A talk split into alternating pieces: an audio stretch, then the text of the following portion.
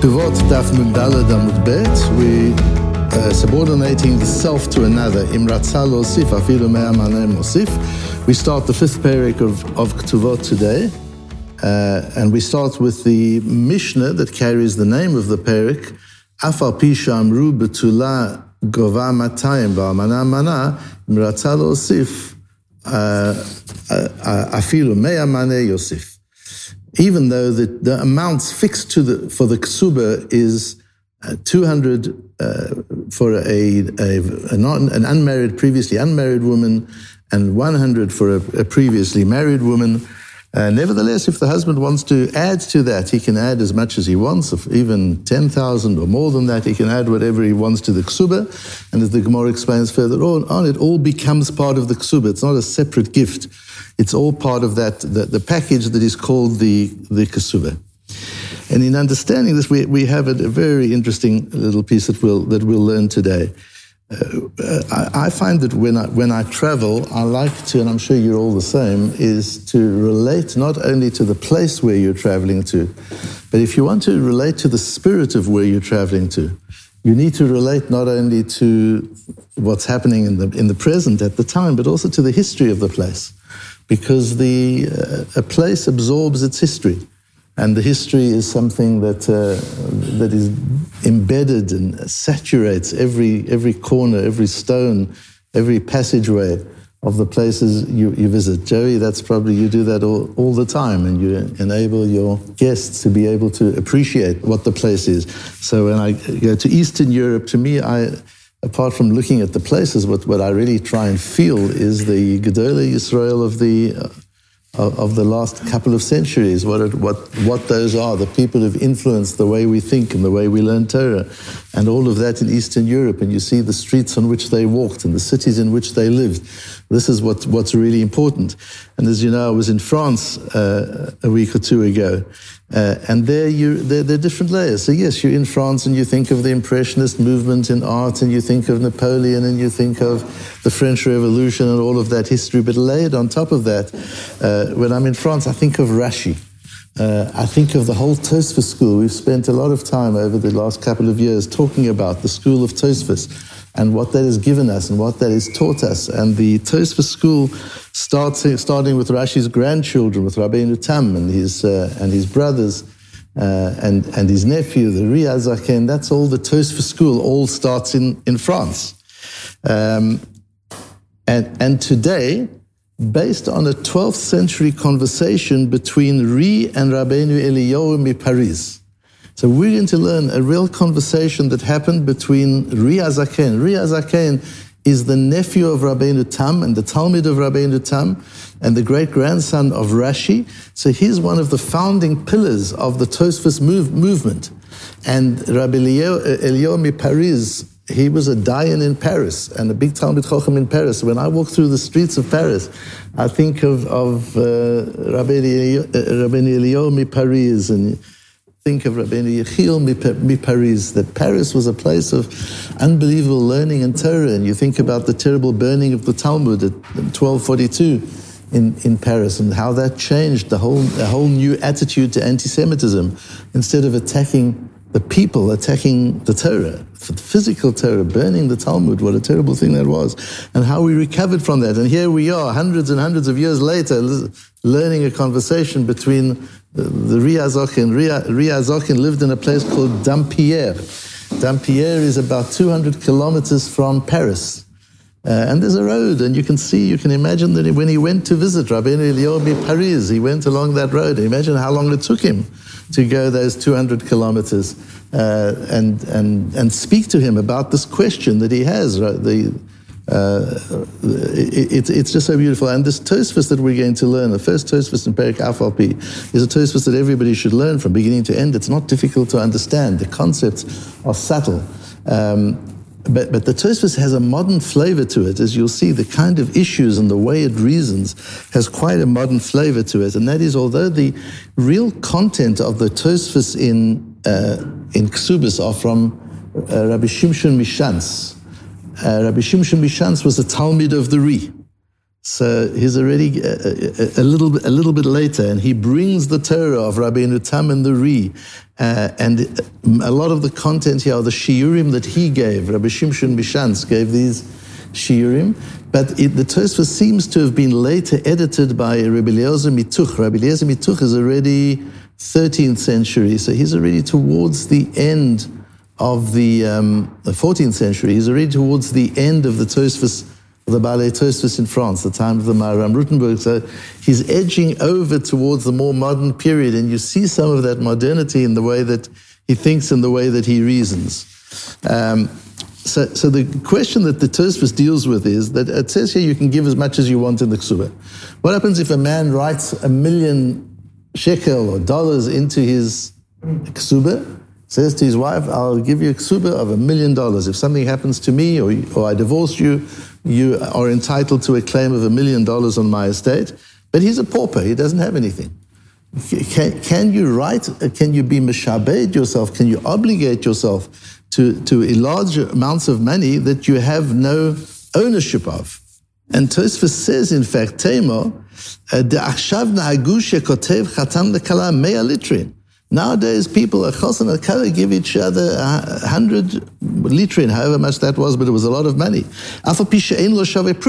chosin who doesn't have a, a, penny to his name writes in his ksuva a hundred litrin. And he says it's all very well if a person has property and he obligates himself. Then that, that shibud, we're dealing with a concept called a shibud. And, and a shibud is the rights that one person has in the property of another. Even though he doesn't have ownership in that property, he has rights in the property. The same as if you own a property in, in Israel, the chances are that your bank has certain rights in that property, that you don't own it 100% unless you've had it for a long time or you're very wealthy. Uh, the chances are you might have the ownership, but there's a shibud, there's a mortgage. The bank owns it, has a right into it. Uh, and we use shibudim often. Whenever you lend money to somebody else, if it's bishtar, if you write a loan to somebody else, automatically the lender has a right to your property. Uh, so other than it's something different from ownership, it's a right to claim from the property. and Tosfos says if the chosin has some property, then that property can expand in value.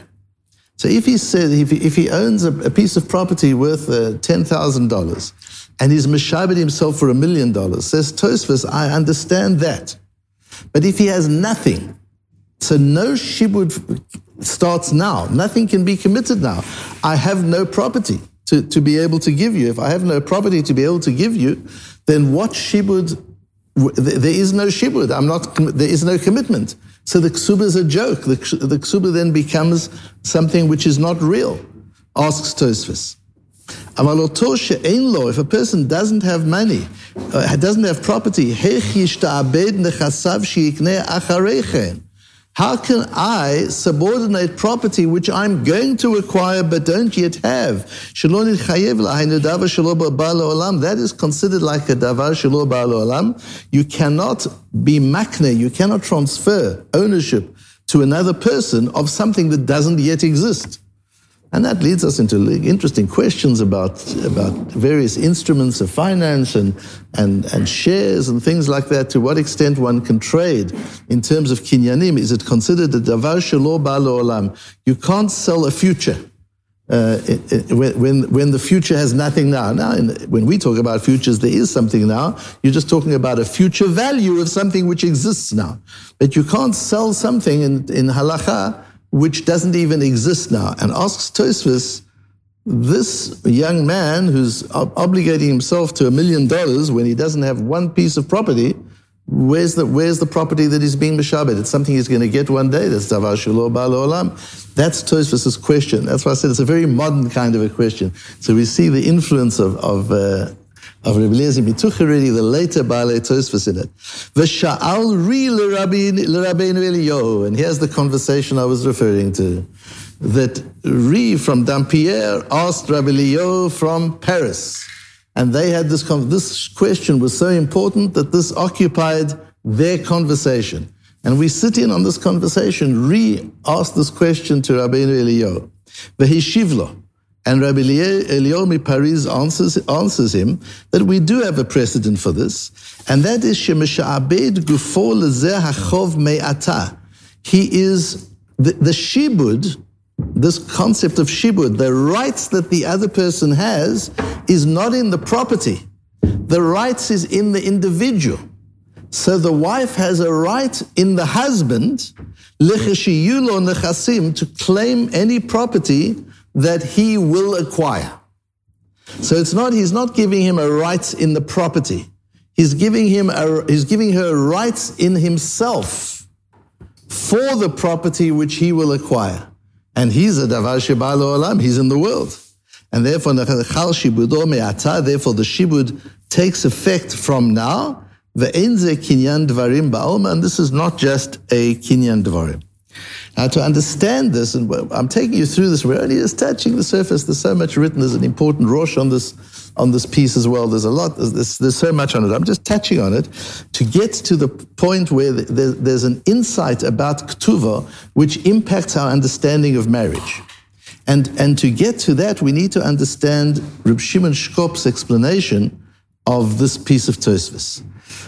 Reb Shimon Shkop, I've spoken to you before, so now we go to Eastern Europe. Now we go to modern Eastern Europe. Reb Shimon Shkop was the, the Rebbe of my Rosh and an influencer in the whole system of learning in Telz, where my father learned and other Rebbe of mine. So Reb Shimon Shkop is a very important influence in the way I understand Torah. And Reb Shimon Shkop ha- has an, a, a principle based on, on a run, where he says that just as a piece of property can be divided into pieces or an object. I can own half of this table. I can own a quarter of this table. I can own one hundredth of this table. We can divide an object into small pieces. We can divide a property into small pieces, and I can own a share in a property. Rab, Rab Shimon is mechadish the idea of timeshare. We think timeshare is a modern invention. Well, it's fairly modern. It's Rab Shimon Shkop invented timeshare. Reb Shimon Shkop says, just as you can divide a property into area, pieces of area, you can divide it into pieces of time. So if I have rights in your property for 10 years' time, that right is now because I've got a piece of your property. So if you think of property in, in multiple dimensions, you think of it in a spatial dimension and you think of it in a time dimension, just as if I own only a piece of its space, I'm a partner. If I own a piece of its time, I'm also a partner. And even if that time doesn't start from now, the time starts in 10 years' time, I'm still a partner because I've got a piece of the, t- I've got a timeshare in your property, says Reb Shimon Shkop. And he says we, we see this idea um, with the idea of Mashe Kana Eved Kana Rabo. We have a concept that if, uh, if you have a slave and the slave acquires through a gift or inheritance or something, the slave acquires, acquires a property 10 years after you acquired the slave. That property is yours. How can that be when, when you acquired the slave that the slave didn't have that property? Mashe kana eved kana Reb Shimon says you see in there that in the shibud haguf, when a person has rights in another human being's rights to acquire. That's what a shibud aguf is. A shibud aguf doesn't mean you have a right in the person. You have a right in the person's right to acquire so that when the person acquires, it goes directly to you. It kind of doesn't even go through the other person. Kana kana. The same idea applies here. Explains of Shimon that when the, the, husband, even though he doesn't have any property at the moment now, when he writes the ksuba, he's giving his wife rights in himself, in, in, in his rights to acquire. So when he does acquire, what he acquires belongs to her. That's how Reb Shimon, in short, explains the, the, the Tosfos. What's important for the purposes of the, of the Matmon is to understand how that changes the idea of what a ksuba is. And, and what I got excited about when I learned this Reb Shimon is that I've never thought deeply enough about the fact that the word shibud spelled shin ayin beis vav dalet. What's the, what's the root of the word? Eved. You, you're enslaving yourself. A shibud is an enslavement. We think of a shibud as a mortgage, as a lien. We have all sorts of legal words for it. It's enslavement. And that's the idea when, when Tanakh says, says Eved loveh leish malveh. When a person borrows, he becomes an eved to the creditor. There's a measure of avdut. There's a measure of ownership. When you have a shibud, even if it's a shibud in property, it goes through a shibud in guf, it goes through a, a, an enslavement of the individual, so to say. I own your rights to own. So when you have a piece of property, if you haven't paid my debt, I go and I claim, and I claim it from, from whoever's got it, no matter how many times it's been sold, because it was never fully yours. Even when you owned it before you sold it to that stranger, when you thought you owned it, you didn't own it. You were enslaved to me for that ownership. That ownership belonged to me. You had no right to sell it to anybody else. That's the, the idea of avdut. That being the case, what is a man doing when he writes a ketuvah? He's enslaving himself to his wife in a certain way. Uh, there's a shibud haguf, you own something in me. We like to think of a ksuba as a, as a legal document. You have rights to this property in, that I have in Fifth Avenue, New York. No, you have rights in my rights to the property in Fifth Avenue, New York. You have a right in me. I'm meshubad. I am enslaved to you. That's what's happening in the ketubah. And that's the most amazing thing to understand in the nature of that at, of that relationship. And it clarifies so many things that, that yes, one, of the one thinks, and people often talk about how in Torah the man is dominant and the man is the powerful person in the partnership and he owns the part. All of that, yes, but he's meshubad to her. And that's how the Gemara says if a man and a woman live together without a ketuvah, it's, a, it's like a biat znut. Their relationship is prostitutional. Why? Because he hasn't sold, he hasn't enslaved himself to her. If a man hasn't, hasn't subordinated himself to his wife in some form, and it doesn't matter that it's just a little bit, the same as we said, you can own a share in a property, you're a partner. You can own a timeshare in a property, you're a partner. My wife can own a small share in me, in my capacity to own a certain amount of property. She's a partner in me. She's not a partner in my business. She's actually a partner in me. That's what, that's what marriage is. That's what a ketuvah is. So when uh, a, a, husband is, a chosin is about to sign a ksuba, uh, usually the rabbis they say, "Do you understand what you're signing? You're, uh, you're obligating yourself to this, to that, the other." But he leaves out the most important thing. Do you understand what you're signing? You're giving your wife ownership of a piece of you. It's not just you that's koine the wife. Under the chuppah, when you give her the ring, you're acquiring rights in her.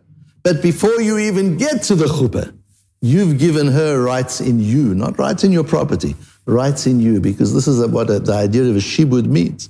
And we learn the idea, explains Reb Shimon, from the concept of an eved, of what it means to be enslaved.